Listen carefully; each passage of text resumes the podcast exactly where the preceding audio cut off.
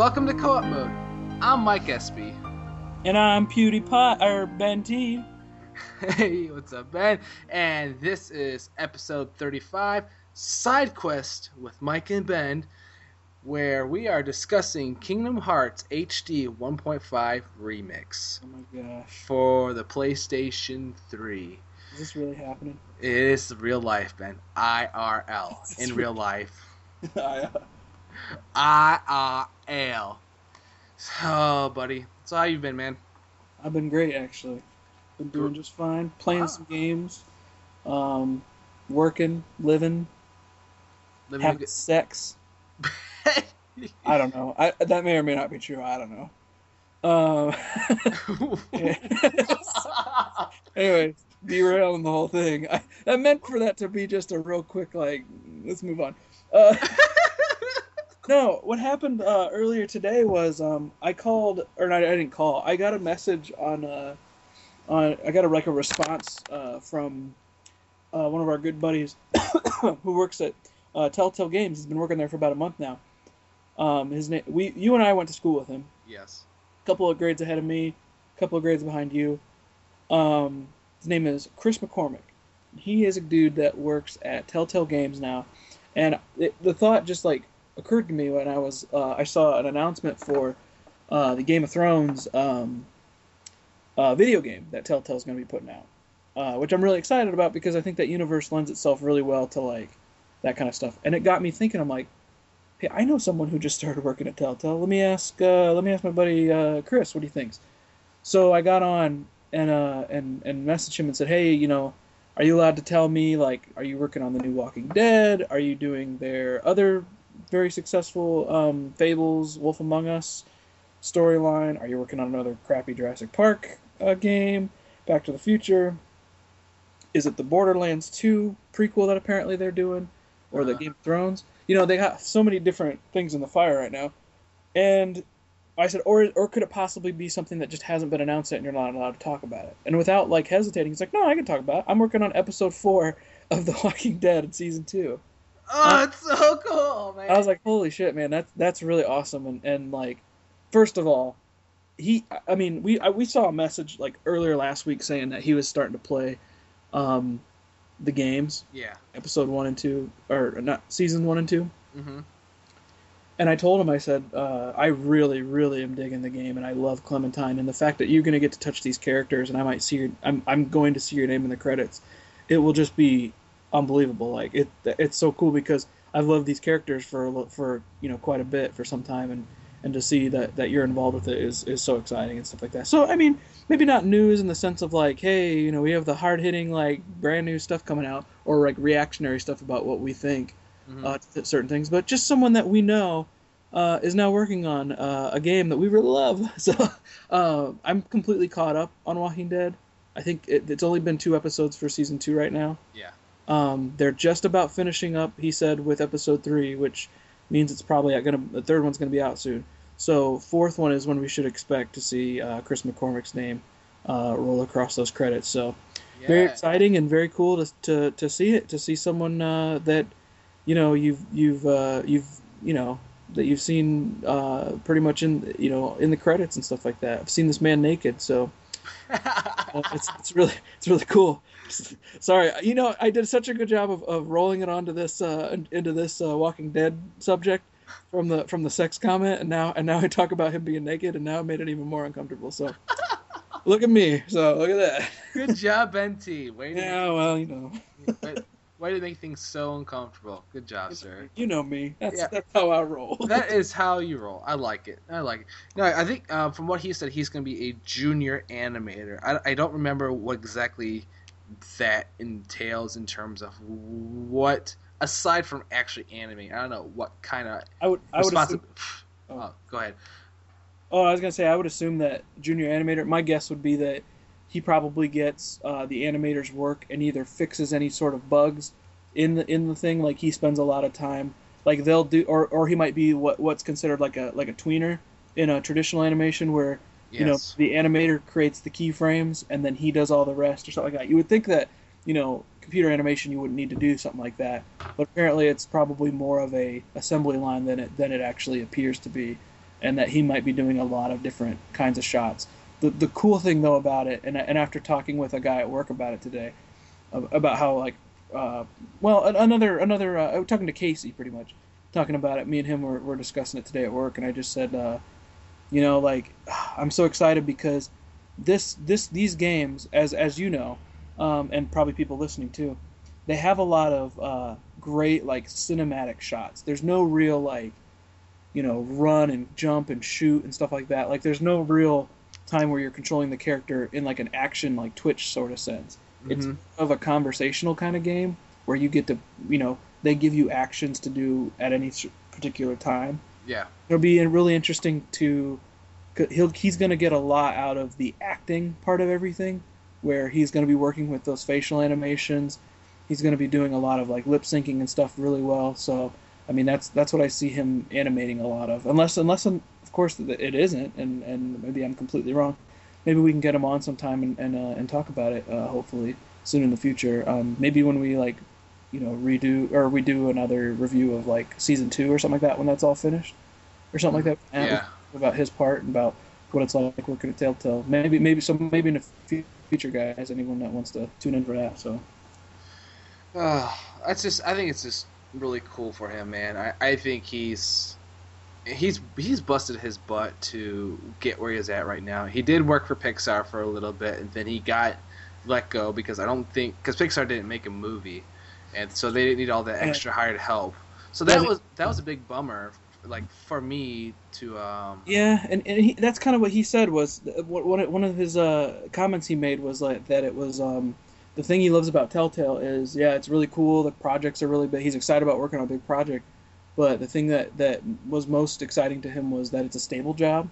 Yeah. Um, something like Pixar, they bring in people and they and they do away with people. Uh, you know, at the top of at the at the drop of a hat sometimes, and it's mostly because um, this year, I guess um, this isn't really have this is kind of off on a tangent a little bit, but I guess Pixar's not putting out a feature this year in 2015 or uh-huh. because they were a little bit behind on the Good Dinosaur. Uh, it's still in the story stage as far as we all know, and they just want to like they just want to like build that up and, and do that. So Chris uh, was a was a uh, an, uh, to give you a sense of how how good this guy is he was an intern or part of an intern program at Pixar. They liked him so much that they brought him on. Uh, he, he was one of the cho- the few chosen to uh, to start working on a feature. I'm not sure what that feature was. I'm going to guess it was uh, the Good Dinosaur, but because they weren't far enough and they didn't have maybe nearly enough art assets that they started to move on to. Uh, they, they just had to let some people go because you know they can't keep uh, paying those people. You know their their business yeah. like that. So yeah, he's got. I, I think he's got a better stable job in my opinion. I think he does. Oh yeah. Oh, absolutely. I mean, so, I would love to see him go back someday. You know, if, if that's what he really wants to do. But if he's happy at Telltale, why leave? You know. Dude, if if he stays at Telltale for the rest of life, that's that's he's he's golden. He's he's set for life. Telltale has a, a, a, a, evergreen customer. Like I will always be buying Telltale games at this point now, especially Same here. That he works on them. And and you know what? Honestly, I, I will say we're we're talking a lot about Telltale, but like and we talked about one of their games recently on a, on a couple episodes ago.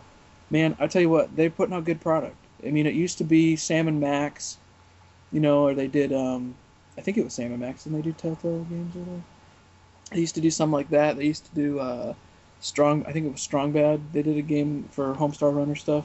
Mm-hmm. And Back to the Future was kind of a iffy one. I know it got okay reviews. I know Jurassic Park did not do very well in reviews, unfortunately, because that would have been a cool property uh, to continue. But Man with the Walking Dead, he's working on their golden egg there. So might as well, dude. It's it's as we as we reviewed it, it's it's a pretty phenomenal game, and I highly recommend those who have not played it yet do play it.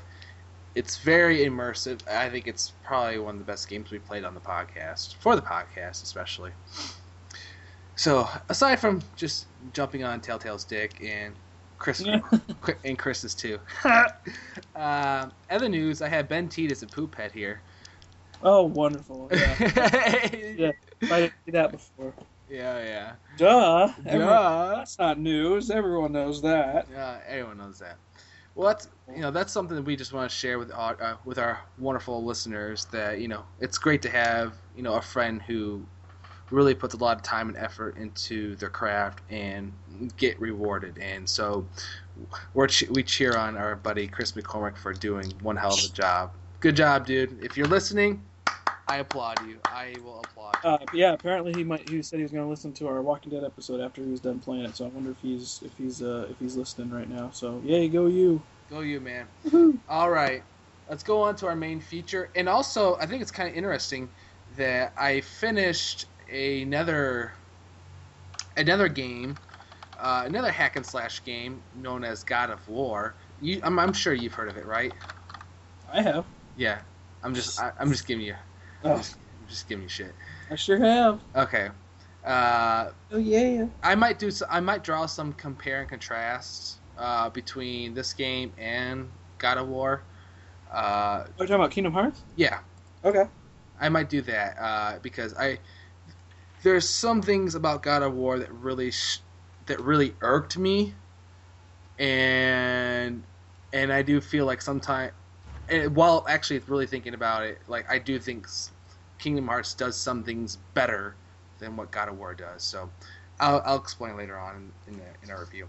So here's the synopsis. Um, it was it was quite a lengthy one because this game came back and uh, came out in September 2002, September 17th. So I, I took a little snippet of it, which pretty summed up the game in a in a nutshell. Beginning on an island paradise, the game follows the exploits of a 14-year-old boy named Sora as he travels across multiple worlds searching for the whereabouts of his long-lost friends. From IGN, uh, it was developed and published by Square Enix, but at the time they were known as SquareSoft. Uh, it is rated E10 plus for everyone 10 and older for fantasy violence. It was re-released on the PlayStation 3 uh, September 10th of 2013. So roughly a uh, close to a you know 10 year 10 11 year mark of the anniversary of this Yeah. game. And the re-release Ben now this is this is this is new for me too. Uh, the re-release contains uh, f- the final mix version. Now, here's a little fun fact about final mix: the final mix version was only released in Japan until now. So, like the version that that we both played is new for Americans all around. For whatever reason, Japan got like a re-release over the year, over like the current year, uh, previous years when the original Kingdom Hearts came out. You know, it had new weapons, had new uh, abilities, some items, materials you can synthesize, some new villains you can fight, etc., etc. And us Americans were kind of left in the dark, which as someone who as someone who is a big you know fan of the series, you know, you're just like like what the hell, man? You know, like you, you want to see what they're getting to play here, and I had I had to wait for how long? Yeah. which which sucked. But now that it finally came out, I got to you know obviously I got to witness, uh, you know what was new, what was you know, what was familiar for me, all that good stuff. And plus, uh, it wasn't just this game that came with the package. Um, Chain of Memories also came with this package too, along with the cinematic cuts from 358 over two days. Uh, just a side note on Chain of Memories. I, I will say that Chain of Memories, I don't think works well on a PS3 at all. And when I say that, um, the mechanics of it is a card-based system, and it worked well for the Game Boy Advance, which was the original port, because it's very the Game Boy Advance is very limited limited as what it can do. So I think that the Game Boy Advance worked well because I actually played the whole entire game of Chain of Memories on a Game Boy Advance emulator. But on the PS2, PS3, the PS2 and PS3 can do so much more, and the worlds, the combat doesn't feel like it fits appropriately. I, I, I mean, I don't know what exactly is appropriate, it, but it just feels empty. It feels hollow. It's just like, eh, whatever. You know, it's not that big of a deal. Whereas, I, I think I understand only because um, uh, you know I read I read some other reviews of of the of the the only one uh, that we're that we're reviewing, which is the 1.5 HD remix. Mhm. I didn't actually play it at all. I didn't even I didn't even pop it in at all. Um, but I guess I hear yeah that like the, the thing is it works better on a handheld. But when you get when you get your hands in a controller and it's on a television, the game doesn't really translate well from hand, Yeah. from Nintendo handheld to Sony big screen kind of experience. Which yeah, I is agree. supposed to be, I guess. Yeah, I, I, I will agree, man. It, it, it's definitely jarring because I don't think it's a it's that that that type of combat system. I feel like was geared towards just the handheld system because of how limited it was. Whereas if you whereas the game we played has a lot more capabilities. You can do more. You, you know, you have a lot more. The worlds are bigger. Uh, you, you know, you have you have voice acting. It's just the PS, the Sony console has a lot more to offer for the game to do. And Chain of Memories is just, sadly to say, I don't like saying this. It's just not that interesting to play. That I'm just actually tempted to actually open up my Game Boy emulator and just play that version instead of the PS3 version. It's just it's so weird, man. I, don't- I don't I don't really care for it, which makes me sad because the story in that game is actually pretty good, but playing it on a console it's just awkward. But that's just a side note. That's just a little side note for Chain of Memories. I've only played like a couple hours into it, and I'm just like I'm not really feeling it, which is, which bums me out. But anyway, on to this one. Uh, as you know, Ben, uh, I've been a big proponent for this game. I will say that originally, when this game came out, my brother Matt, he got hooked on it immediately. There's another one of you? No, I'm just kidding. Yeah, exactly. yeah, That's the joke I always make. Sorry. yeah. No, it's fine. It's cool. I like it. Uh, Matt, um, when when this game originally came out, Matt was like, "Mikey, you gotta try this game. You gotta play it. It's a lot of fun. You have to." And I'm, and I'm thinking in this mindset, like, you're playing with a bunch of Disney characters and Final Fantasy characters mixed into one game. That sounds fucking retarded. No way. And you're swinging around a big ass key. That sounds so stupid. He's like, don't knock it until you try it. So, one day I said, hell with it. I'm gonna I'm gonna try this out. And then several hours later, I'm playing. I'm playing. I'm going through Traverse Town, and I'm in Alice in Wonderland. I'm next thing I know, I'm in the deep jungle, and I'm just like, oh shit. You're a true believer. I I became a believer, and it's so and it's kind of funny when I think about it now. It's like, it, when I play games today, it's like, you know, I may look at it like, eh, I don't know if I want to play it, but I don't, I, re- I won't really know until I actually try this thing out. And and so far, that's that's what I like about this podcast. I've been playing games I don't think I normally would have played on my own, or at least given a chance, just because I'm just kind of a, you know, I'm a stickler. I really am, which which is my own detriment too. Well, I was gonna say, um, too. You know, you were completely turned around by you know the first thought of it. Your your idea was like distasteful. You're like, ooh, I don't want to play it. What were you playing at the time that made you like think? I, I guess that's what I'm saying is you only have enough to go off of what you know from before, right? Yeah, and you're gonna pop in this game. You were already a fan of, first of all, Disney characters, I would assume, because we all grew up loving these characters. yeah, yeah. But at the same time, were you a JRPG fan back in the day? Did you play action JRPGs? I was not really accustomed to JRPGs at all. Like I had played, you know, Final Fantasy VII, yeah, but I wouldn't consider myself a die-hard fan of the Final Fantasy um, franchise by any means at all. Like, it like I wasn't like uh, I have to play Final Fantasy, I have to play number nine, I have to play ten. Like I was not a die-hard fan. I was like I played seven, I liked it, and that you know, and I was like you know, cool, all right, no big deal.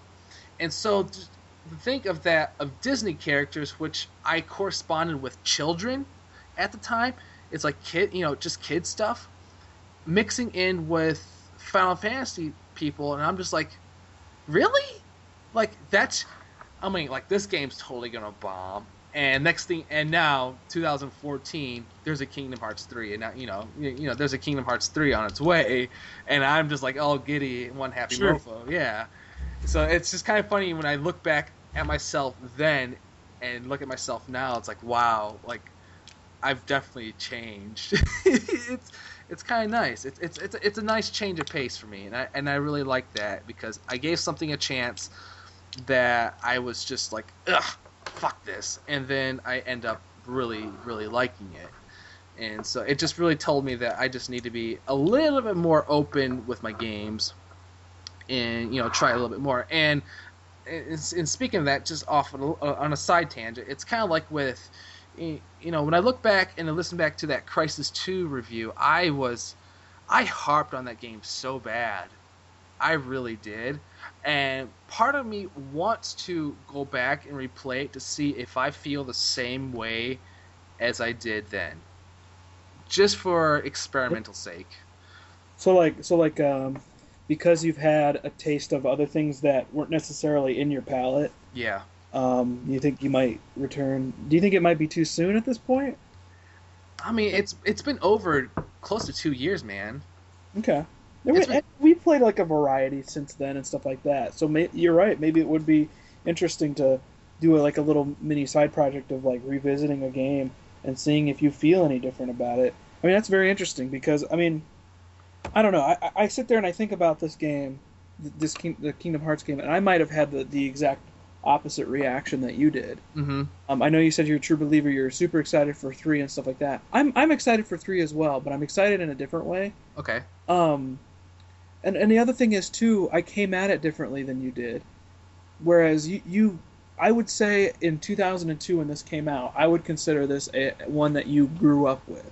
Yeah. You know, um, the what, what your first console? What was your first like? Well, this doesn't really make much sense to talk about. But like, well, I guess let me just ask: like, what, was the PS2 one of your first consoles you had?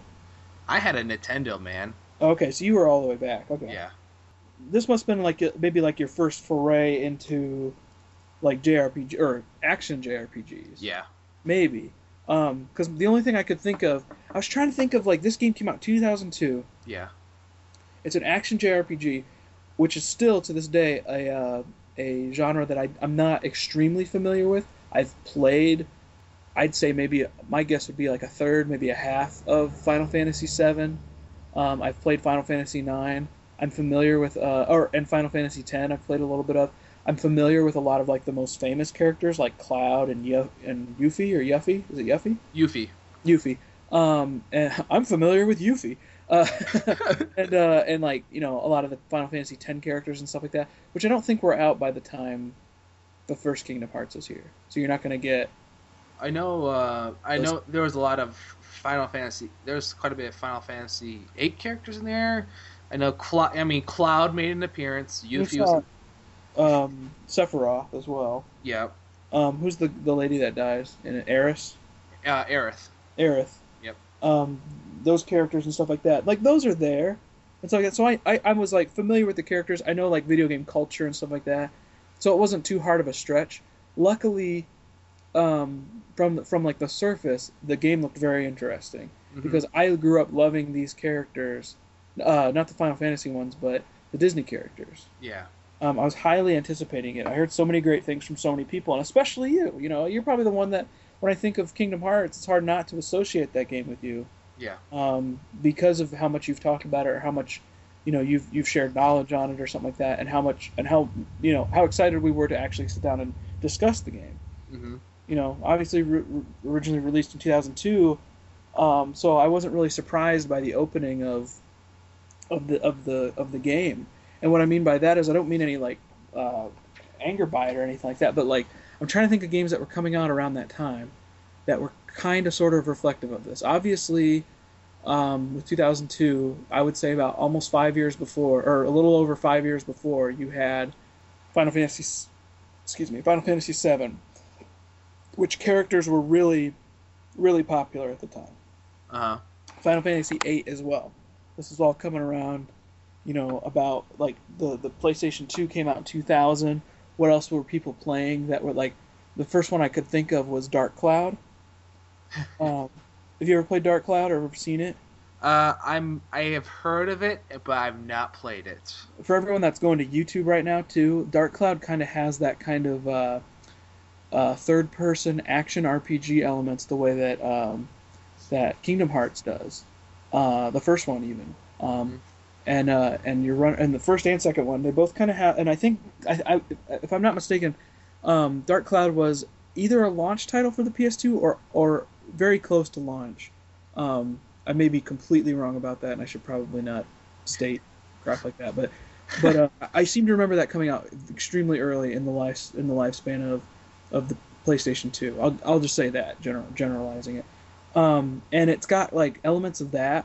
The Z targeting, and I call it Z targeting because one of the first games that I remember that that uh, of it of of having that mechanic of targeting your your opponent and then you being able to like never like unlock from it as you walk around the map and you like slice and dice with your sword and stuff is um is stemmed from Ocarina of Time from Uh-huh. the 64 which came out 4 years before in 1988 from Nintendo.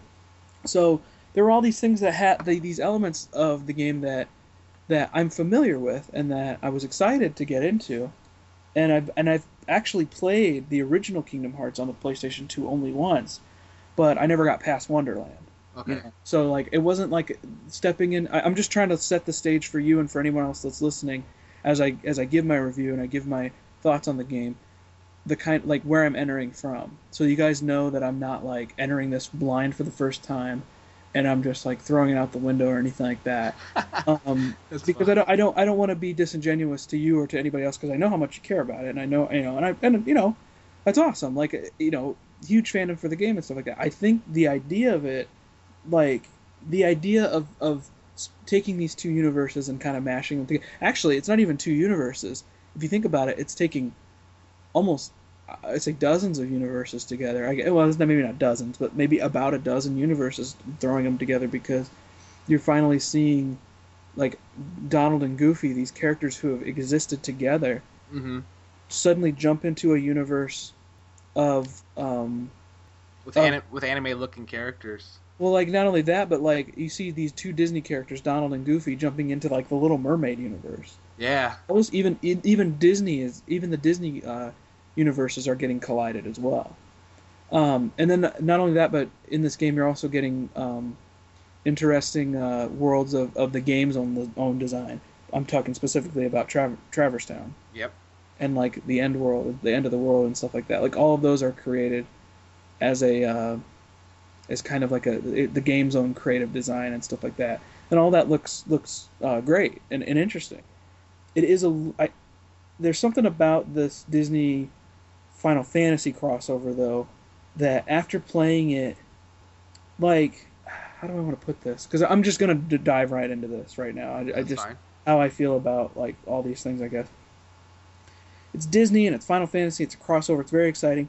Both properties are handled extremely seriously with kid gloves. Like, I'm actually surprised this game even got made because of how much they had to pay attention to like details and how continuity driven this game is. Like everyone, like think about it. Like there are bigger properties in the world. Yeah. Like they can take Star Wars and Marvel characters now and put them in the same game if they wanted to, just to make money because these two universes can just happen because everyone loves them and they all make money. Yeah.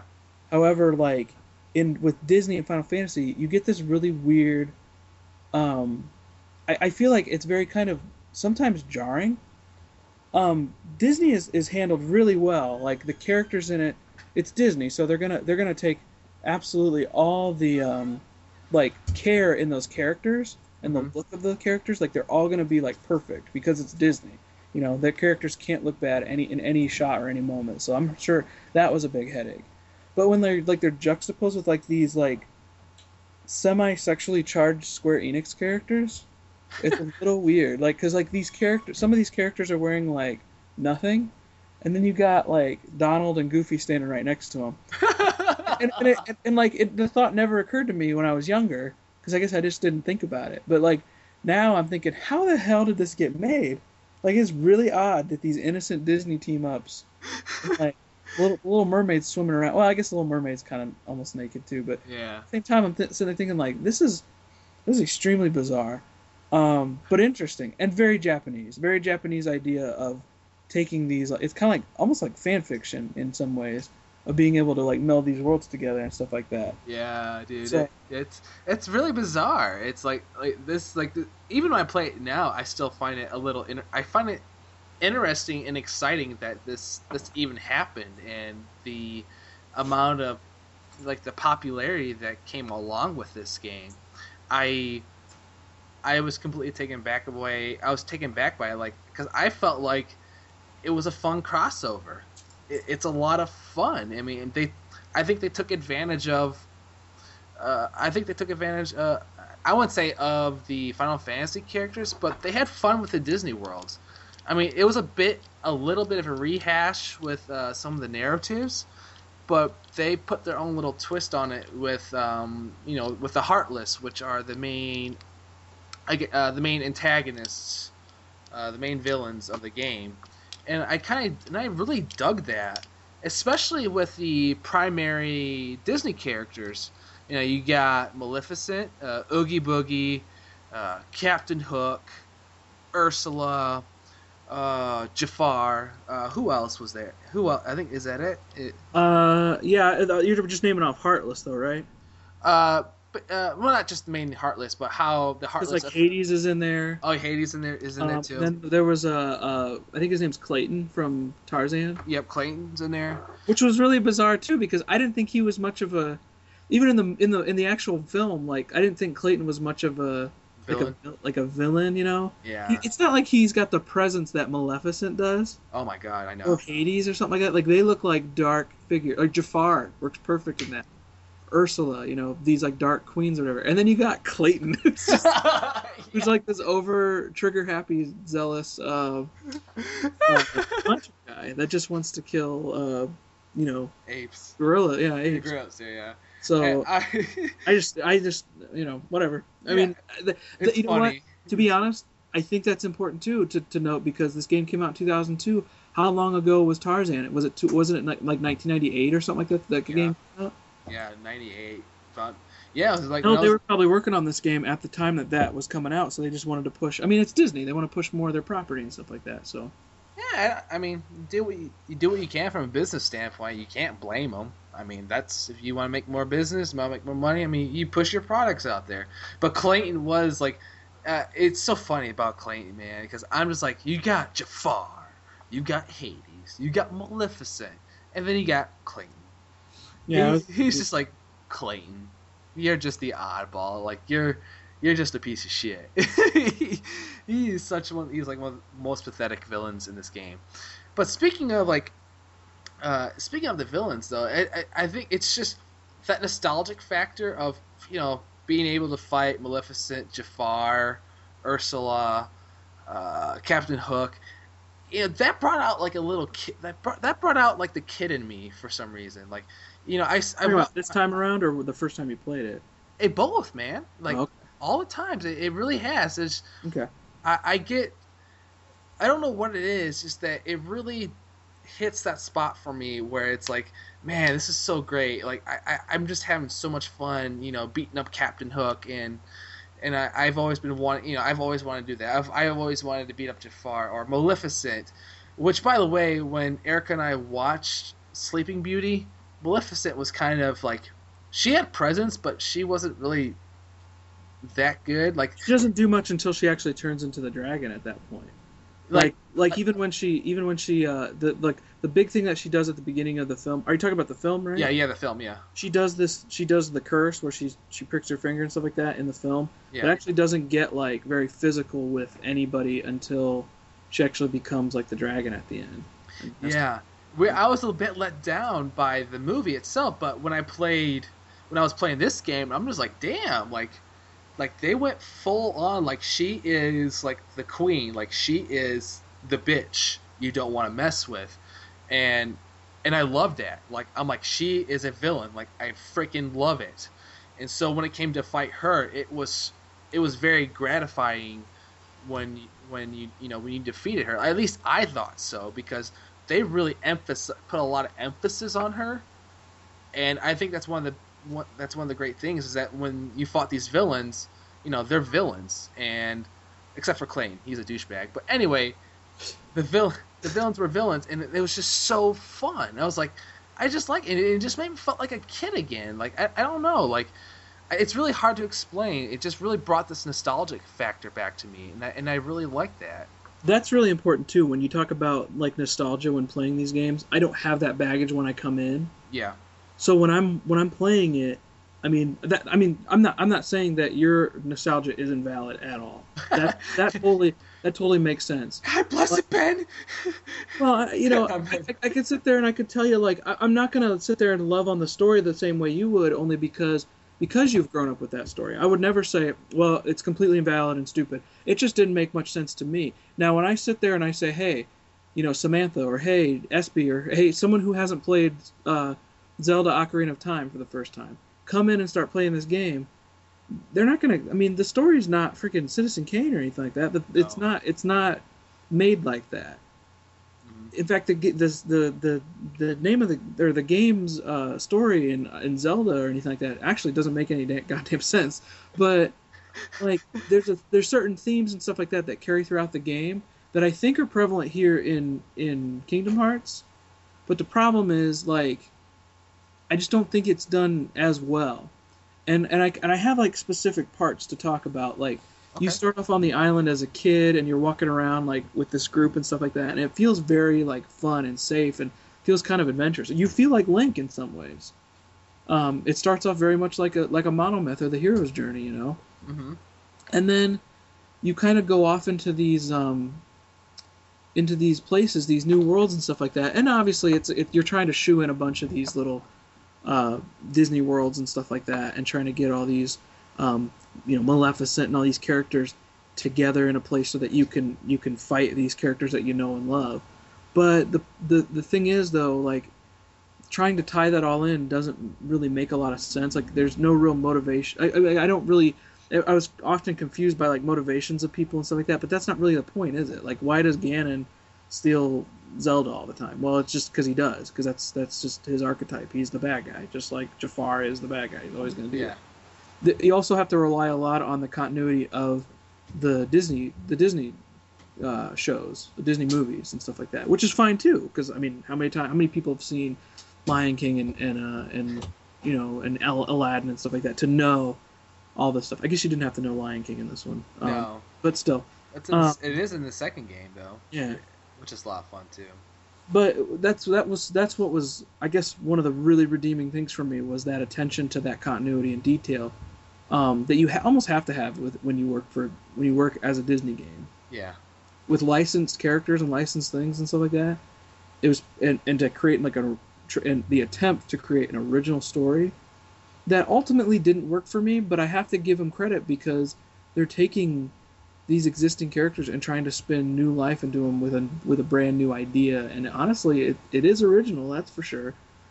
but it, but it's one of those things that like, you know, I'm not sure where it goes. I'm not sure what what uh, they're trying to f- defeat all the heartless, trying to close all the keyholes Yeah. with the keyblade and stuff like that. There's all this talk about we have to get to the master, we have to get to their their their master, which is Mickey. Yeah. Ultimately, he's the ultimate wizard and stuff like that. Has to you know create all this stuff. Um, integrating all these Final Fantasy characters into it as some sort of resistance was kind of neat, but um, I, I I'll admit, man, like as much as I love this game, I know for a fact it is convoluted. yeah, it, there's, it there's a- is very convoluted. I almost feel like they could have done without any of the Final Fantasy characters. It felt like a final, a Disney Final Fantasy game. I, I, I'll just say it is a Disney Final Fantasy game, without. But I almost feel like I could have gone without any of the Final Fantasy elements in it. Um, I I don't know if it if it just a straight up Disney thing would work because I don't. The reason why I say that because I feel like character designs aside from Disney, uh, especially the the Heartless, I feel like are very. Um, I don't think Western developers would have come up with those ideas because those doesn't feel like a Western design for some reason. Because the Heartless, all the Heartless like have, like the Heartless enemies, like they each have their own personality, like a lot of personality when you fight them. And that's one of the things I really like about this game is like there's always something new to fight, and the thing is they always kind of correspond with that world. Like for instance, uh, Halloween Town you're gonna be fighting Heartless that look like mummies, or that look like a little bit of like ghosts, or Yeah, whatnot. you had to fight uh, in in the Agrabah. You had to fight like um, little uh, like They had like yeah, they had, yeah, turban- turbans. saber fighting little little uh, heartless dudes. But the thing is, their their mechanics never really changed. No, the mechanics. They, they're, they cosmetically look different, but they their uh, their their actual attack patterns and AI never never really like different. You know. I mean, no, they have the same patterns. Don't get me wrong. I'm not. I'm not denying that. I'm just saying that not all the villains act the same. They don't do the same move, but yes, they have like a same. You can detect their patterns. Yes, I mean like that was a good touch, I think. Going to those different worlds and having specific looking heartless. That's pretty cool. So Yeah, and that's one of the things I want to talk about. Make that comparison with you know with God of War. Uh, when I was playing God of War, the villains to me, like when you fight those common enemies, they didn't have any personality to me.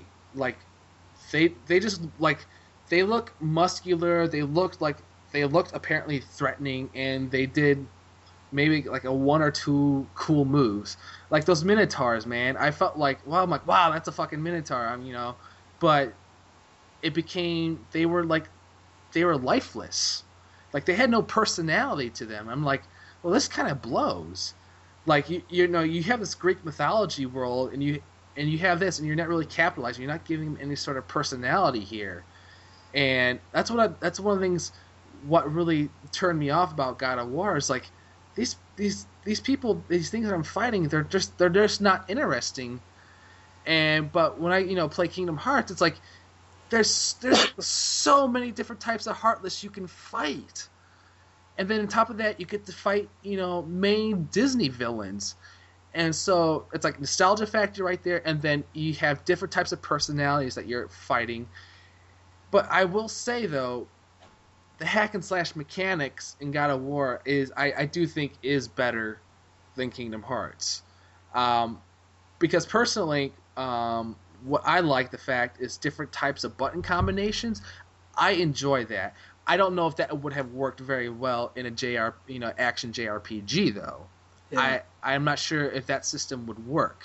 Yeah, Well, I think I think we're getting closer and closer though now to to getting that kind of mechanic. They're starting to meld those two kind of together. Like Yeah, I think when we finally play, um, I, maybe I'm wrong. I don't know, but um, maybe when we start playing something like Devil May Cry, the the new relaunched one, yes. that one might be a little bit more action oriented, but there's still like RPG elements that are getting brought into that. There's RPG elements getting brought into everything hmm but um, but particularly comparing, I think something like Kingdom Hearts to something like God of War, which honestly was one of the first times it was pretty revolutionary for an action game to be like that.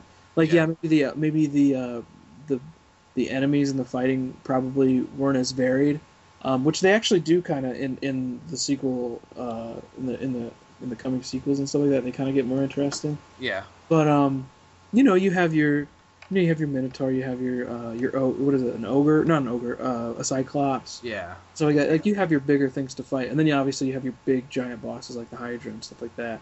But that's that's that's what's so interesting. The comparison that you made to this game, to Kingdom Hearts, is like, like yeah, they're very similar in that they have like small enemies, medium sized enemies, and then the large enemies.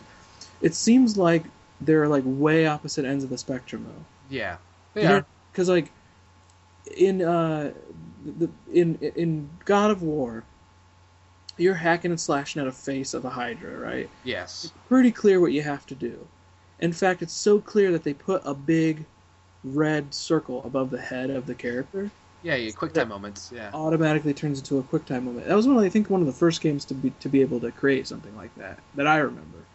That you have to like click along with the sequence in order to make the thing happen, and it would just animate in front of you. And if you didn't hit the correct sequence, the animation would stop, and you would be killed, or you would Mhm. be thrown back to the ground with a little bit of health taken away, or something like that. Like all that stuff would happen.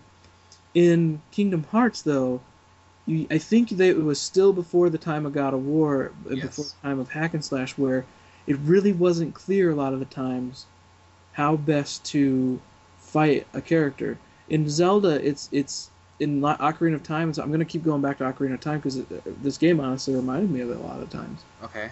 Um, there's some like flashing tail, uh, like a flashing tail of Queen Gohma, uh, the, the spider thing or whatever, or there's, um, you know, it- it's it's like there's some sort of like flashing or some sort of indication to let you know what you're supposed to be doing during a boss battle in in um, uh, Zelda that I just didn't feel like happened ever in Kingdom Hearts. Like, um, I wasn't sure if I was doing things right when I was fighting the um, what was that fucking thing in Won- Wonderland? Trickmaster. The Trick Master. Holy fucking shit. that damn thing. First of all, and, and, yeah, and that's where I stopped. That's honestly where I stopped the first time I played uh, Kingdom Hearts back in the day. But um, also the time of fighting Ursula, I wasn't really sure if I if hitting like clubbing her in the face was doing anything, or if like I had to swim around her head to hit her. And then they had another um, boss fight just like that where you don't I don't you fight like another head. I don't remember what it was though. Was it the final? Uh, not the Final Fantasy. Uh, Fan- Fantasia. The, uh, yeah, yeah, you fight the big like um horn character. yeah, yeah. The, the, that was like one from like from their finale from Fantasia. That uh, that big winged demon. that character, but I have the guide here, and it- it'll probably tell me what it is. But it was one of those things where I'm not really sure if I'm doing this right or what. And and um, the other thing about it too is um, I, I I was gonna wait until the review to kind of talk to you about it, but um, there's a whole big thing on like XP, making sure that your levels are up to before you before this fight and stuff like that. Like I was doing everything via a guide, Yeah. there's a lot of the parts I found extremely confusing, like to get through. So I, I, I had a nice like I had a pretty okay guide uh, from like a Brady Games or whatever from the original PlayStation Two era. Yeah. Wow. Yeah. Yeah. Yeah. Yeah, well, I found one one time at uh, at the uh, at like uh, half price books or something like that. So I was using that, but um, but the thing was with with uh, with those characters, it's it's called the Chernabog or whatever. Chern, Chernabog boss. I don't know what the fuck it is, man. I don't know the name of that It's thing. that big like winged creature from um, Fantasia. Yeah. The very end where it comes out of like the water or some crap like that. I don't know. I haven't seen Fantasia in a long time. Um, it, it was those kinds of boss fights that I was like, I'm not. Am I doing this right, or is it is it me, or is it, is it, is it the game? I think it's a combination of both, really. This whole ordeal, or this whole this whole honest honestly felt like a chore a lot of the times for me. Like I'm like, I better get back to Kingdom Hearts. I better play this game, or oh my gosh, you know. I mean, it was hard. It, it, it was genuinely like games just aren't made that way these days Yeah. and I don't think games were made that back then. I was playing games like this. Um, it's just made with that kind of JRPG kind of heart and spirit that um, that honestly I don't I don't think I ever had any experience with before in the first place, and that's kind of why I, I maybe steer away from it. Okay. And and and that's uh, you know I I guess that's a, like a nice way of putting like it's me not you, but at the same time like I'm I'm not going to deny all those you know millions of fans that love the the franchise because um you know just because I'm, I'm like they're all wrong. I'm, just, I'm Yeah. not gonna you know what? I am saying that. They're all wrong. No. Yeah. they're doing all that.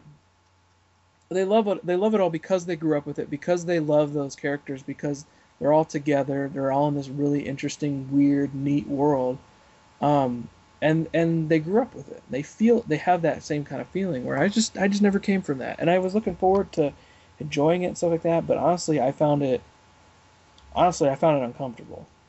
You're kind and of not like a weird like i don't like this, this is, but it was oh yeah, those yeah. things it was like a kind of like a thorn sticking in my side the whole time. Gotcha. and I, which which is hard for me to say to like one of the biggest super fans I've ever you know. I'm not mad, man. I, don't, I just I find That- your I find your take on it much more fascinating than, Yeah, than me rather blabbing about it. Like, oh my god, how much I love it. This thing, you know, that would be kind of boring. But Yeah, no, no, no. I'm glad. Like, this is one of the things. Like, the, the trouble that you were having with this game, like it, it really made me like take a step back and think about newcomers to this game. Like, and I was like, you know, Ben T's pretty good at video games, man. Like, he's, you know, he's. I would say, you know, he's very versatile in playing different types of games, and this one is really giving him a hard time. And that's when I kept thinking, you know what? Maybe this game hasn't aged so well. Maybe it, it hasn't.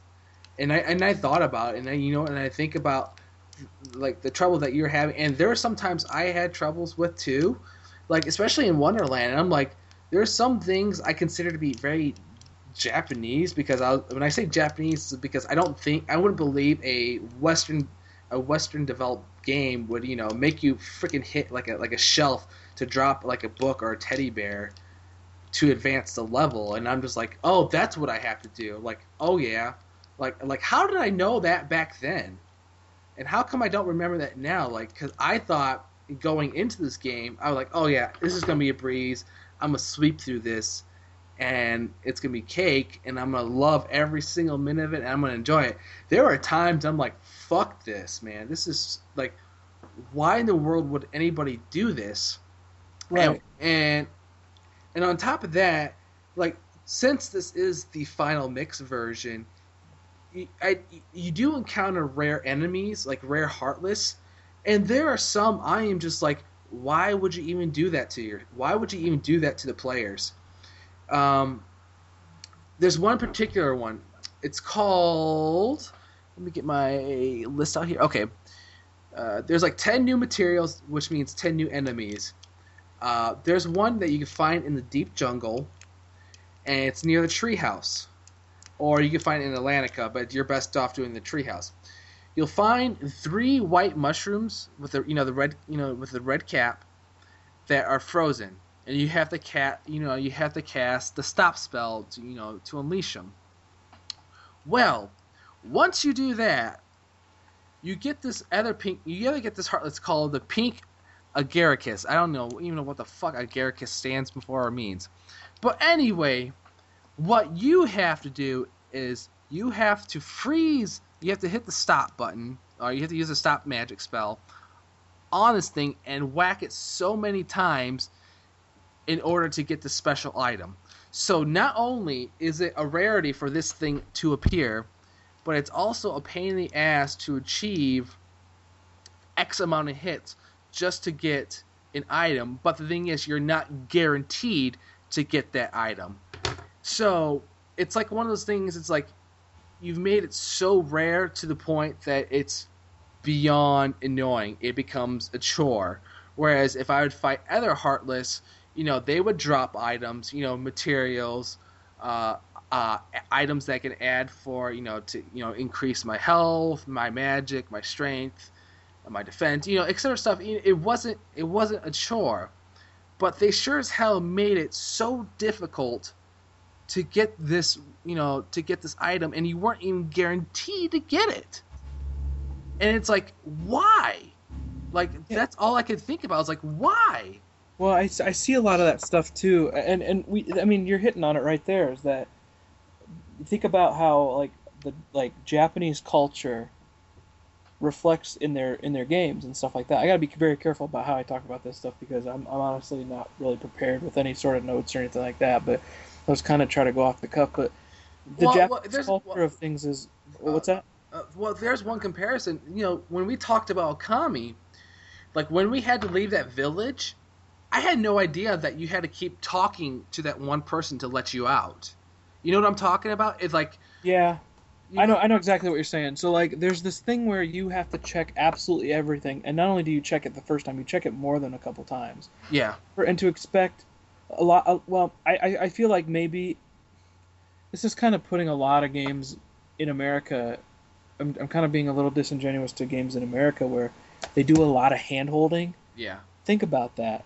The way we just described, the way you just described uh, God of War, like all you got to do is go up to a thing and hit a hit a red circle, and then you just do this amazing like attack, you know, and then you're done. hmm With um, with these Japanese games, you're talking about finding something so rare and so hidden and so like into the game. Like there are bosses in Kingdom Hearts that I never even faced because I never took the time to look for them. I was just trying to, you know, scurry on through the game, trying to get through it. Like being in the game uh, was so challenging that I needed a guide practically like 90% of the time hmm and um, and also just in, just in the fact that like a lot of times I didn't know where to go or what to do um, in order to in order to like progress, and there's something about that I think that kind of is reflective of just Japanese life in general. Um, a lot of people strive to achieve something that is so like like um, gosh I see I wish I, I had I had prepared better for this part because I, I, guess I didn't I didn't think we'd, we'd be talking about um, like Japanese culture but that culture like relies on a lot of like precision yes. and like doing extremely well um, an extremely high rate and just accuracy accuracy accuracy and that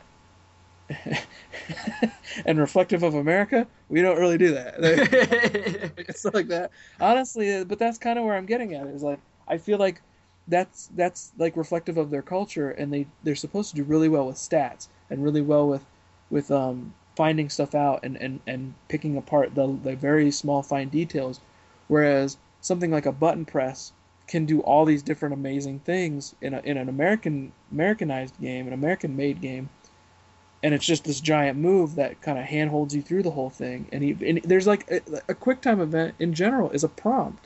You just follow the prompt and you're done. Yeah. You just follow the directions and we're able to make it through. Whereas that doesn't leave any room for that exploration of what you're talking about, which is um, going and finding a special little mushroom so that you can get an item that may or may not be real or something like that. You know, like or not not that may or may not be real. You may or may not actually get it. Is what is what my understanding. was. Yeah.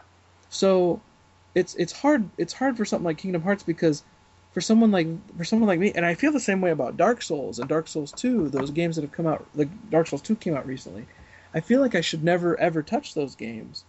Um, they may feel like adult Zelda, but I'm actually fine with just regular Zelda.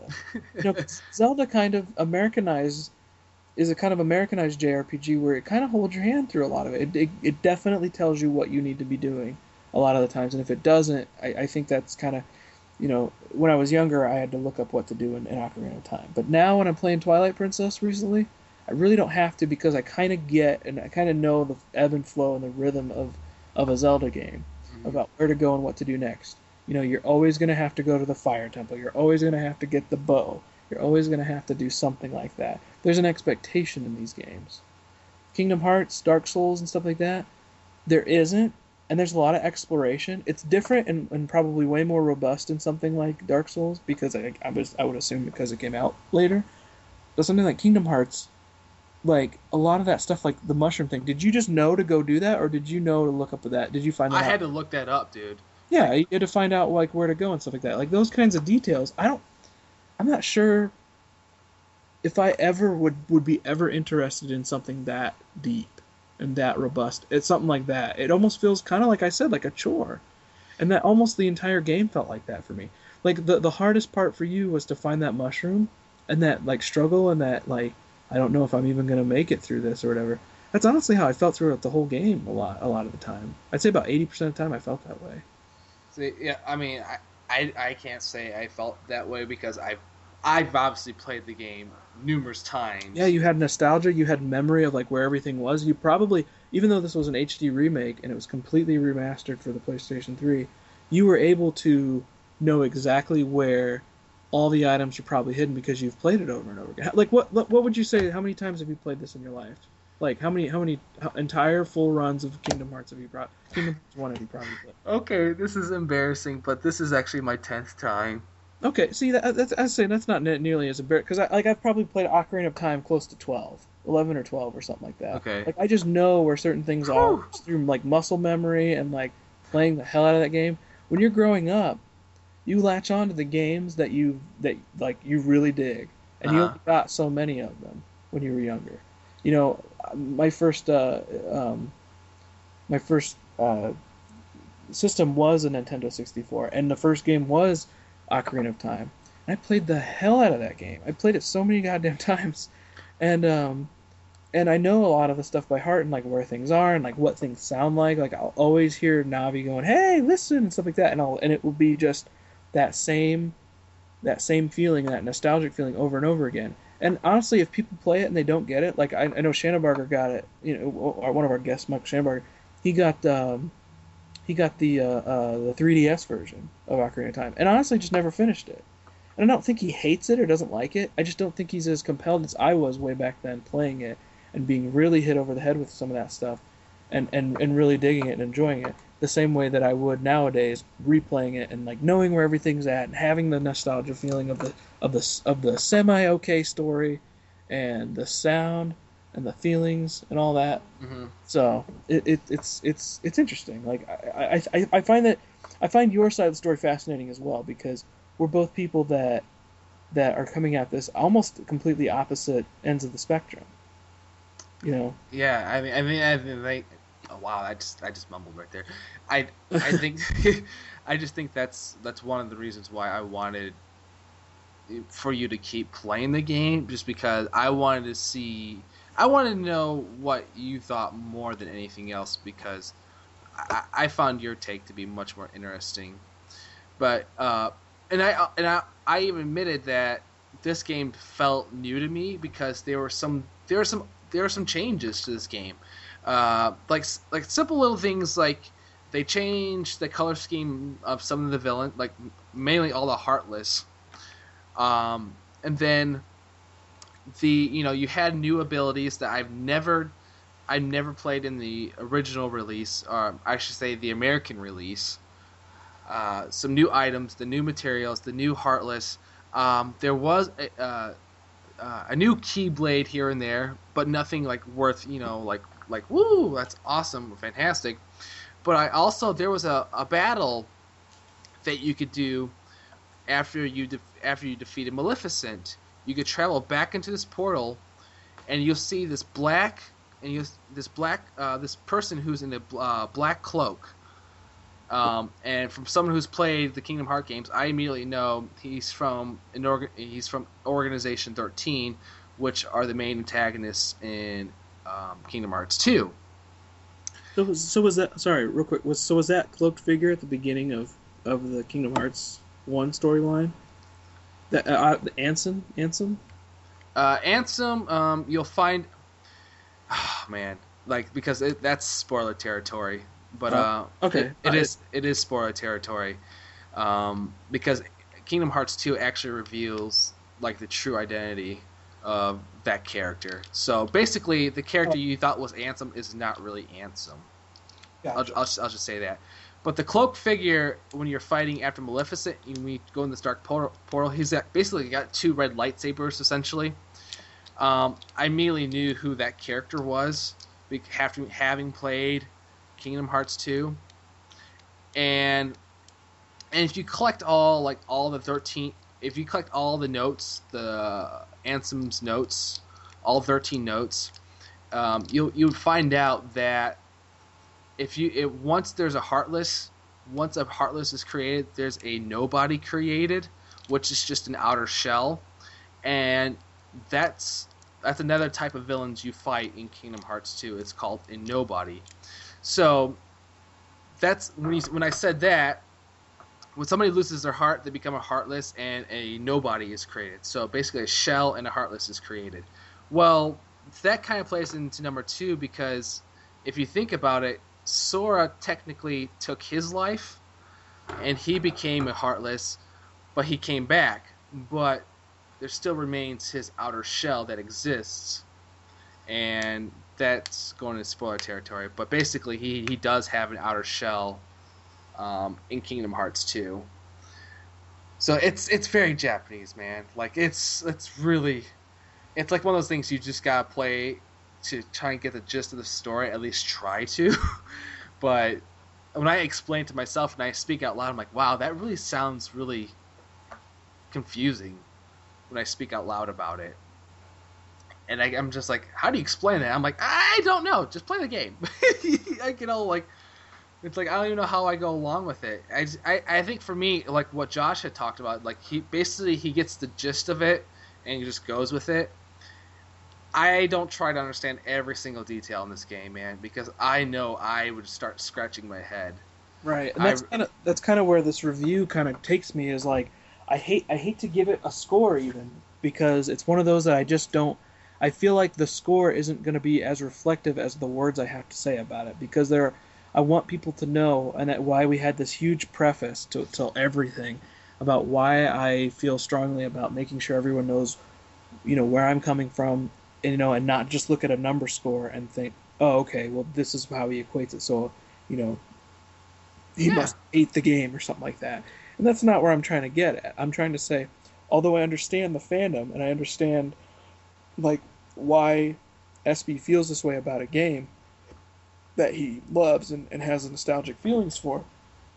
As a newcomer, here's my experience with it, and and if you were to rate it on a scale of one to ten, what would it be, newcomer? And I would and I would I would give it my score that I would give. So it, it's one of those that I feel like, with the experience of a new player like myself, I feel like Kingdom Hearts to me felt more of like like a pill to swallow rather than Mhm. which which which you know honestly it starts off you know for me really slow It well. does. and, and it, that, it's got to take time to pick up that momentum. By the time you get to your first disney world it starts to get kind of exciting because you're like oh my gosh we're here in these these places that i remember visiting in these movies. Wow look at the detail that they they went down to to create a feeling like they took the feeling of of um, alice in wonderland and turned that into an actual 3d world. Look at the feeling that they did for 100 acre wood and now it's here in the book. Like it's so beautiful and neat and stuff like that. Looks you know I mean, I would assume it looks great compared to what it used to look like now in HD. Um, but you know, at the same time, every bit of it felt like I, I can't actually remember ever. uh, This this makes it sound like a huge detriment against the game. Like I'm just like, oh my gosh, this was so bad. But like I don't ever remember actually having a, a point where I'm like this. This feels like I'm a badass, or this feels like I'm having lots of fun, or anything like that. Like it was just cool to like visit these worlds. That was the part that was fun. Anything you had to do in between that, honestly, like the combat for me and the and the and the jumping and and the camera and anything like that, any actual like mechanics of the game were below fine. And I mean just below fine. You know, because if it was fine, I, I'd be able to get through it and, and not have any real problems or anything like that. But honestly, when I'm when I'm trying to fight the big head boss, the, uh, I'm trying to fight.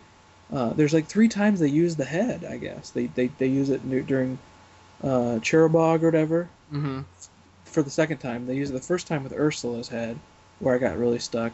I think they use it again towards the end with um, like an Ansem big head character or something like that. Eventually, Yeah. but but it, once again, uh, I never got there because I, I think I played about ninety percent of the game or something like that. I didn't really get through it, but I got through most of the a point to, to know my feelings about it and and to feel like you know this felt so difficult.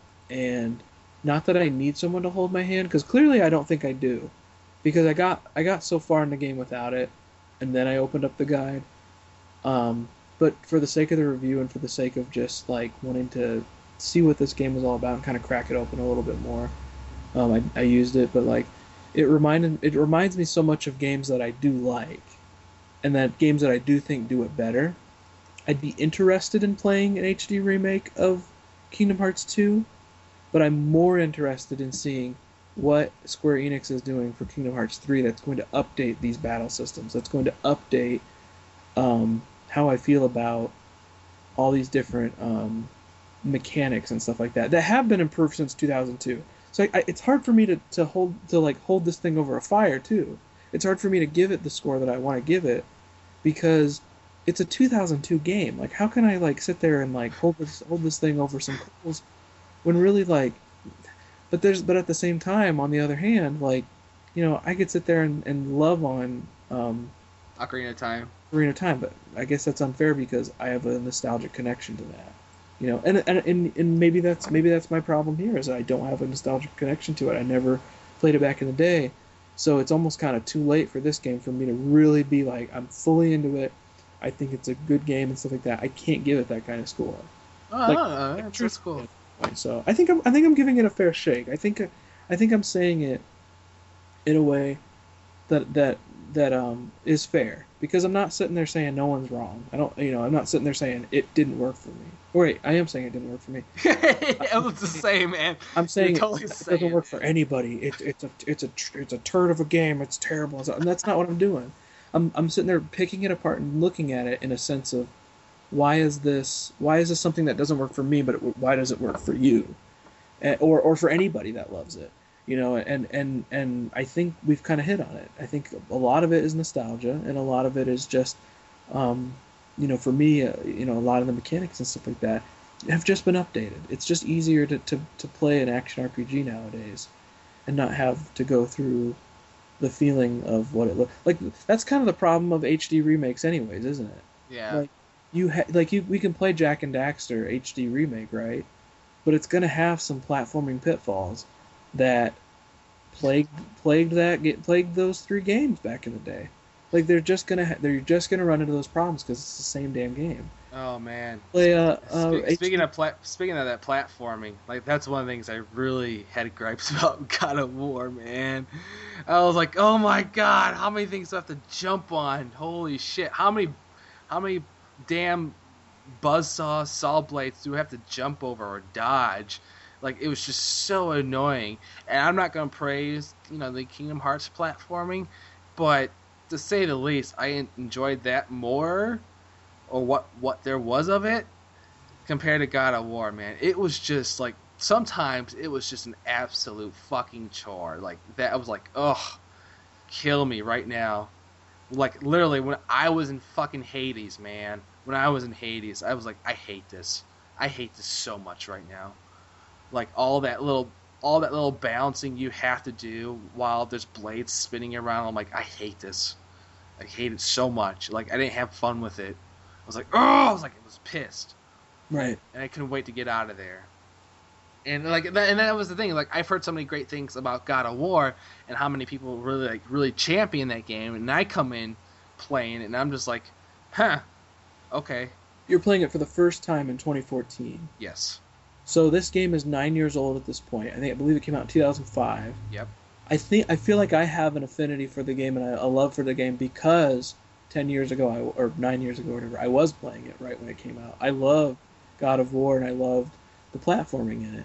Um, there are moments in that game I will forever hate. I played this game three times now um, for God of War, and and once again, I think yeah, I think it's because I grew. I think that's a lot of it. I think if you've grown up with it and you don't know any better, and you've always had it that way, and you've always played it, coming that was like the first time that those games switched, right? Like Mhm. you know, it's the first time that that game. Um, I mean, you may not like the way that the the platforming works in that game, or the or jumping over those saw blades or anything like that, but back then it was extremely revolutionary hmm and um and, and I and I and, and I recognize that for Kingdom Hearts 2 and what it was trying to do, um and that's why I'm trying to celebrate it with you in that capacity. But in terms of is it playable nowadays, like I almost feel like I should give it two scores, like, you know what I mean? Like, I give it a score on like this originality and this like world, this Kingdom Hearts like world building and stuff like that. yeah, But when you come to uh, God of, or when you come to like gameplay and like that kind of stuff, I would rate it way lower because there's so many. there's- My my history of games since 2002 has grown so much because of because of how I feel about controls and how I feel about games and how, and how what what makes it, you know what how how it's done better now. Yeah. So, anyways, I feel like I'm going in circles now at this. no, no, that's fine. point. I think, Uh, I'm, I there's think just about up. So. Uh, just one more quick thing. Uh, the sound in this game, um, I will say the composer, uh, Yoko Shimomura, is excellent. I, I really think she she really does a great work with the sound in this in this game. Uh, she has, I think, sh- the score, the worlds, um, uh, whether capturing Agar, the you know the essence of Agrabah, the end of the world. I personally, I really like the end of the world theme. Um, that was that was my favorite track from the game. Um, but I also like the title. Like I like the main menu music as well. Uh, I think it's very, I don't know, like it, it it's one of those things. Is like we've always said that if there's like a really good uh, main menu theme music, um, that it's probably a good sign of a good game.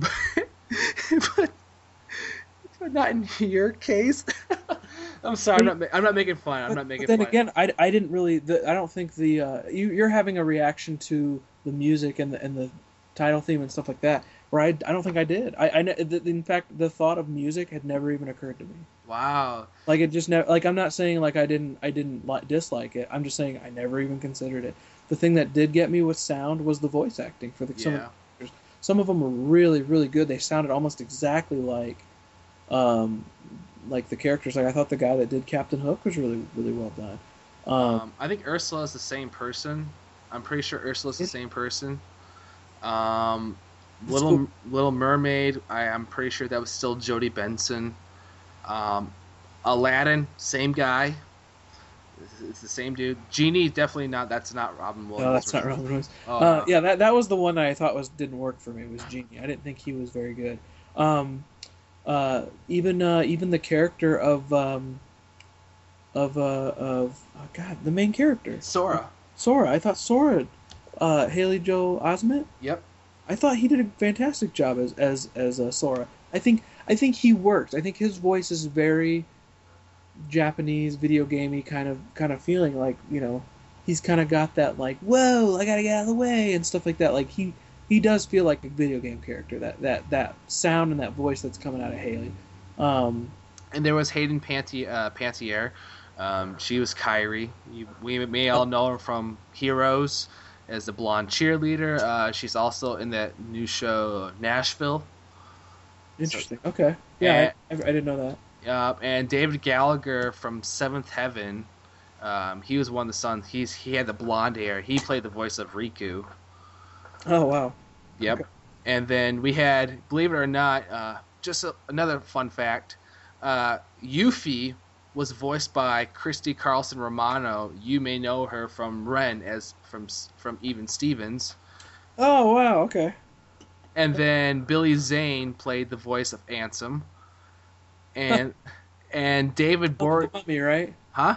He's the guy that played the Mummy. Yeah. Billy Zane. Okay. And then and you know in the Phantom, you know that purple Phantom guy, that shitty movie. Oh, Um, yeah, that's right. He, that was him too, wasn't it? That's right. Okay. Yep. And David Bori- uh, Boreanaz, he played the voice of Leon.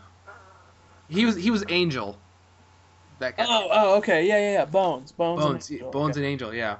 Oh, awesome. See, that's what I'm saying. Like they got they got actual actors to play the cast and stuff like that. Like they went all out for this and stuff like that. Like there's there's some redeeming qualities for me, you know. But like I guess when I get it when I get into it, like the sound and stuff like that, and and, and the way it was done and, and mixed, it it still feels like a, a game from 2002 to me. I, I don't know what that means though. I feel like I sh- I feel like that's not a really great comment. It it basically I think you're probably saying it's overall it hasn't aged well, man. I mean that's I think that's what it's coming down to. It hasn't aged well and and for a newcomer it's gonna probably be a struggle. And that's fine. That is perfectly fine. And, and while and while we're there, why don't you just, you know, finish off you go into your final thoughts. You I usually during my final thoughts, I usually try to give people like like some guidance on how to play it. Like Okay. you know, it's kind of like when when you rate a cigar or when you rate a piece of pie or something like that. Like you should always have it with a steak or you should always have this with a glass of wine or something like that. I always try to tell people, try to give people a tip on how they should in, invest in the game that we're talking about. yeah. And honestly, with a game like this, I feel like if you want to know Kingdom Hearts, picking it up for twenty dollars like I did on on like a Black Friday sale on on PlayStation 3 because I think it was like brand new coming out. Yeah. It was like only a couple months old for the re- HD remix to pick it up on PS3. I saw it for twenty bucks and I and I snatched it up. And what I got out of it, I got like I, I can't remember how many hours I put into this game. I think it's like over, definitely over thirty, maybe close to forty, um, like a real long RPG would be, Yep. an, at least an American one. I, I think I spent that much on like a Mass Effect. I feel like at this point, how I feel about the game and the score I would give it, I would maybe turn some people away from from sitting down and actually playing it, mostly because of sparing them the headaches I had.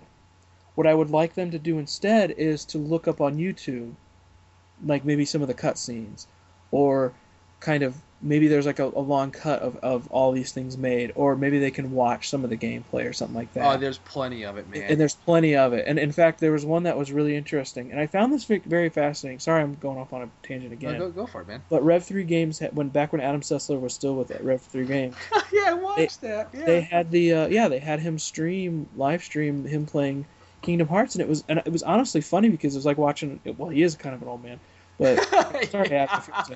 Um, but he, you know, it's like an old man playing video games for the first time. You know, he's trying to figure out and trying to understand like the world and stuff like that. And I honestly kind of felt for him in some ways. I kind of like, yeah, it is kind of strange and it's kind of weird. It's it's a beautiful game. It looks cool, and I can totally give like them props for you know designing the characters the way you remember them.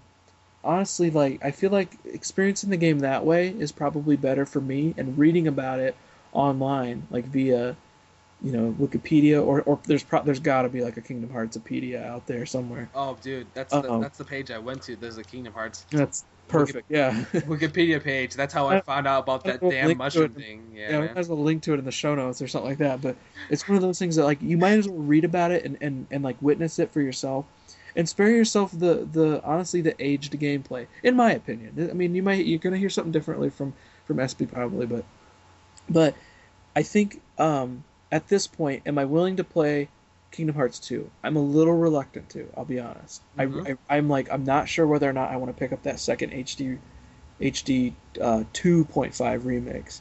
I'm I'm a little uh, pensive to do it, but would I be willing to pick up a Kingdom Hearts 3? Yes, and especially with what they've learned over the decade, more than a decade since releasing this first one, I'm definitely going to try to see if I can't give that third one a try. And I'm and I'm honestly genuinely excited because of the properties that are involved, because I know that they're going to put an all-out great product with their with at least from the production sides of things, with their voice acting and stuff like that. That that you're going to get something really cool, um, and at least worth checking out. But as of as of right now, for this Kingdom Hearts HD 1.5 remake, I would give it a four out of ten, only because I'm there. Try, you know, I, I, you know, five for me is that average, but like, or like, you know, mediocre game. I'd put it just below mediocre only because, you know, it- like I said, it was a chore. It was hard to rush through. It was hard to beat. It was hard to get through without a guide, and and for all the reasons I've mentioned above, you know, you you just gotta you you know that's that's honestly where I sit with that, and um, yeah, me me, me and SP will stop being friends now, I guess. but but the, I mean, you know, I, I don't hate the game. There are of course redeeming qualities, but yeah, I have to give it a four four out of ten for my for my feelings on it. Yeah. yeah. You I'm know, not- what's, you I'm- know what's so funny is Yeah. that you know what's so funny is like before we before this whole HD uh, remix was gonna come out, and so it's like I remember you saying like so SB if I give this a four out of ten, you know you're not gonna go hate me, and it's the exact score you gave Did I it. say four? Yes, you did. It took me a while to come to that to come to that conclusion because I had to think. God, what would I put? What what do I give this? Like, Yeah. I don't want to piss off SB, but at the same but at the same time, I don't want to be disingenuous to him either. I don't want to lie to him and say, "Oh, this mediocre game or the less than mediocre game I felt was blah blah blah." Eight out of ten. Like I can't do that. So I have to tell you, you know, it's it's one of those things. that's like, man, like, like I, I hate to do it because I really wanted to love it. I really wanted to get into it. I couldn't even finish it. You know. That's fine, man. No, it's cool. It's cool. So I'm a, I'm a, I'm gonna finish this up here. Um, you know, revisiting this game brought back great memories of you know playing the original release. You know, back when I when I was in high school. At the same time, uh, it, it reminded me that perhaps eh, it did not age as well as I as I thought it did. Uh, there are some quirks that the game uh, has which boggles me as to why a game designer would do what they did. Uh, it reminded me a bit of you know a little bit of a Okami. It had it had that Okami feels like why would you do that? I don't I don't get it, but it, I think it's just a different type of culture. When I replayed this game, I haven't played Kingdom Hearts for a long while, and I did it on purpose because I wanted to uh, somewhat go in and go into it fresh. Um, and when I say fresh, is like I, I didn't want to play the you know American version anymore. I want to play the you know the last final version of this game, and, and it still had that sense of wonder for me, and, and I will attribute that to nostalgia, and and and I absolutely enjoy the nostalgia, and as you know, I guess I could be claimed as a fanboy, but even as a fanboy, um, I have also just you know you heard me earlier that I was not a fan like of the translation of you know Kingdom Hearts Chain of Memories. It's like I was telling and like like I was telling Ben like I'm like you know I don't feel like this translated very well. So I I would hope that would give other people the uh, uh, tell other people that I am a bit. Uh, that would tell people that I am a little bit more open-minded than maybe I give myself out to make myself out to be. But other than that, like I still, I still had fun despite its you know its blemishes and its quirks. And it may not have aged well, but hey, you know what? Uh, personally, for me, it's it's it's it's a nine out of ten for me. I still love the game to this day. I Good. really do. I'm, I'm I'm happy to hear that that you say all those things because it's one of those it's one of those things that like you know don't listen to me like listen to SB like I really honestly feel like this this game has brought so many people happiness over the years. Oh yeah, man. and that like you know there's that kind of feeling of like that childhood like innocence at the beginning of the game these themes throughout of like coming of age Sora is like having to make these decisions and stuff like that. Like I, I feel like that kind of stuff that brought you know you're talking about how how excited you were to replay it and stuff like that. Um I'm, I'm glad it brought people happiness and that's good. I think that's a good thing. So i mean just because i didn't really understand it or get it you know that, No, no, no, man. Like no, I this is like this is something I I I personally needed to hear because I felt like I I may have been blinded by my own love and affinity for the game. And and hearing you talk about it, I'm like what like really? Like why is he like why is he bagging on this so much? Like what is he like what a like, dick and like, yeah, what a dick! Like, what game are you playing? Like, exactly.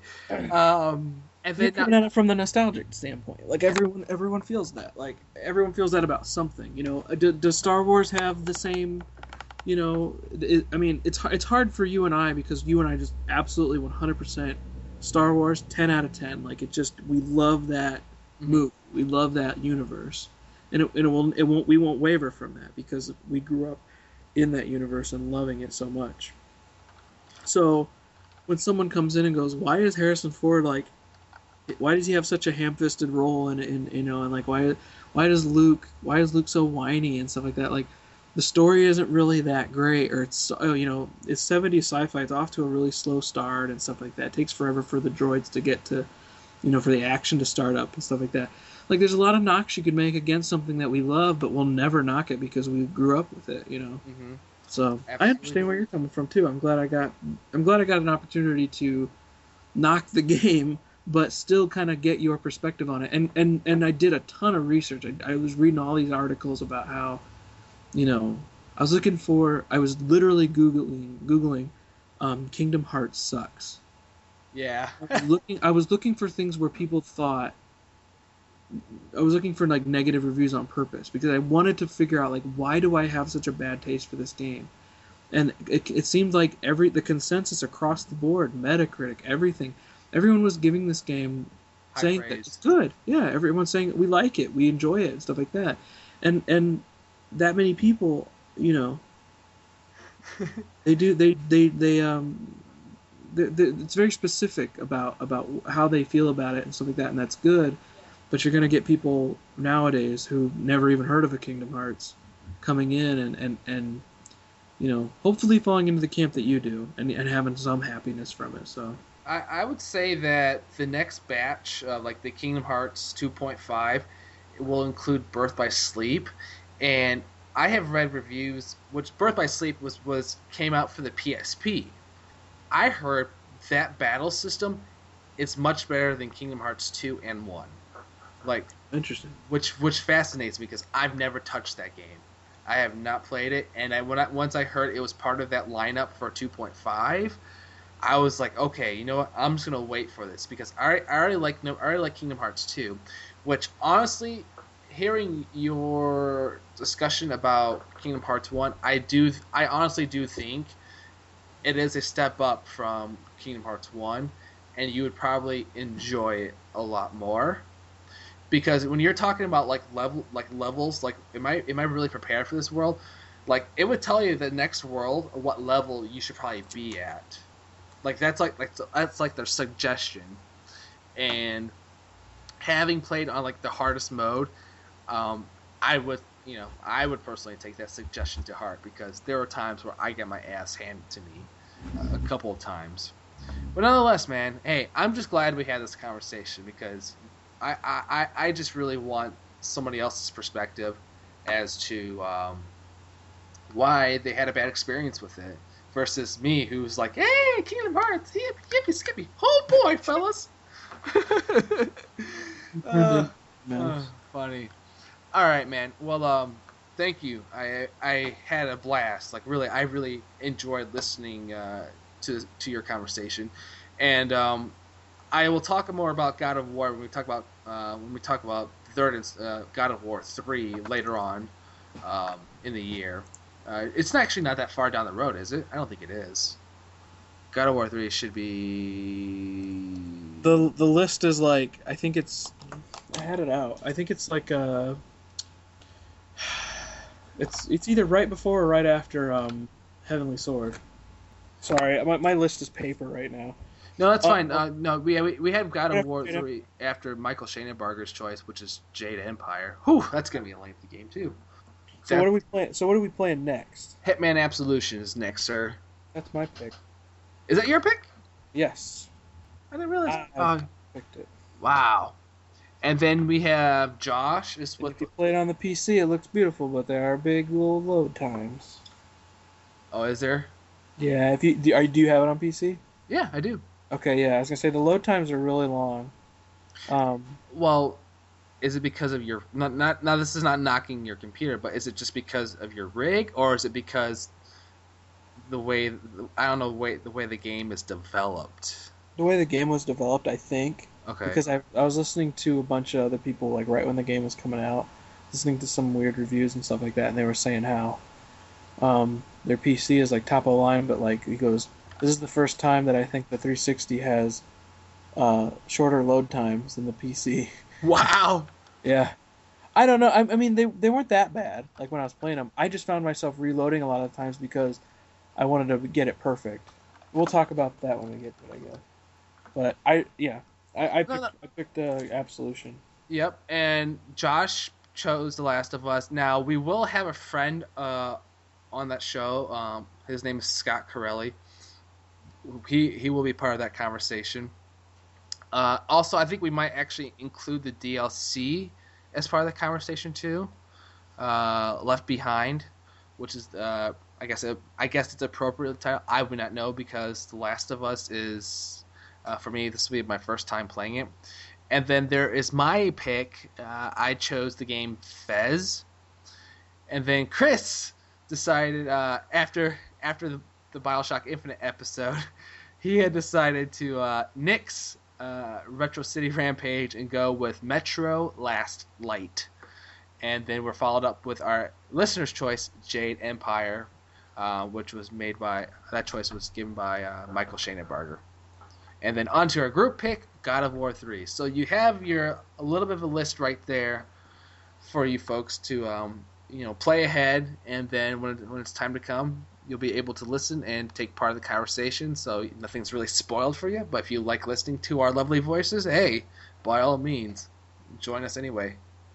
But hey, uh, Ben, after, I think that's I think that might be it. I think are we done for the evening, sir? I am finished. Yep. Okay, dude.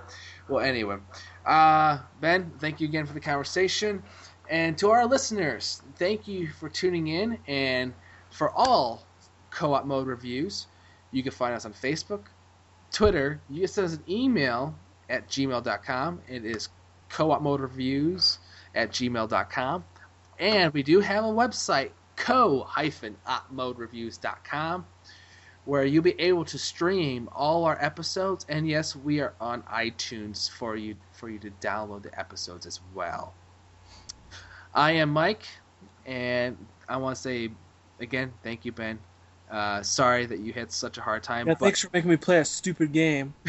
fuck you we are never going to be friends anymore you asshole Exactly. Four out, four out of ten. Friendship gone. See, this is the last time I ever caress you again. I will never ever wrap my beautifully sculpted biceps around you. Fuck you. No, he's not kidding. He's not kidding about that, you guys. Anyways, all right, all guys. We're signing out, and we're back with Hitman Absolution with probably in a few weeks or a month or so. Take care, guys. Later. at least I got Chris though.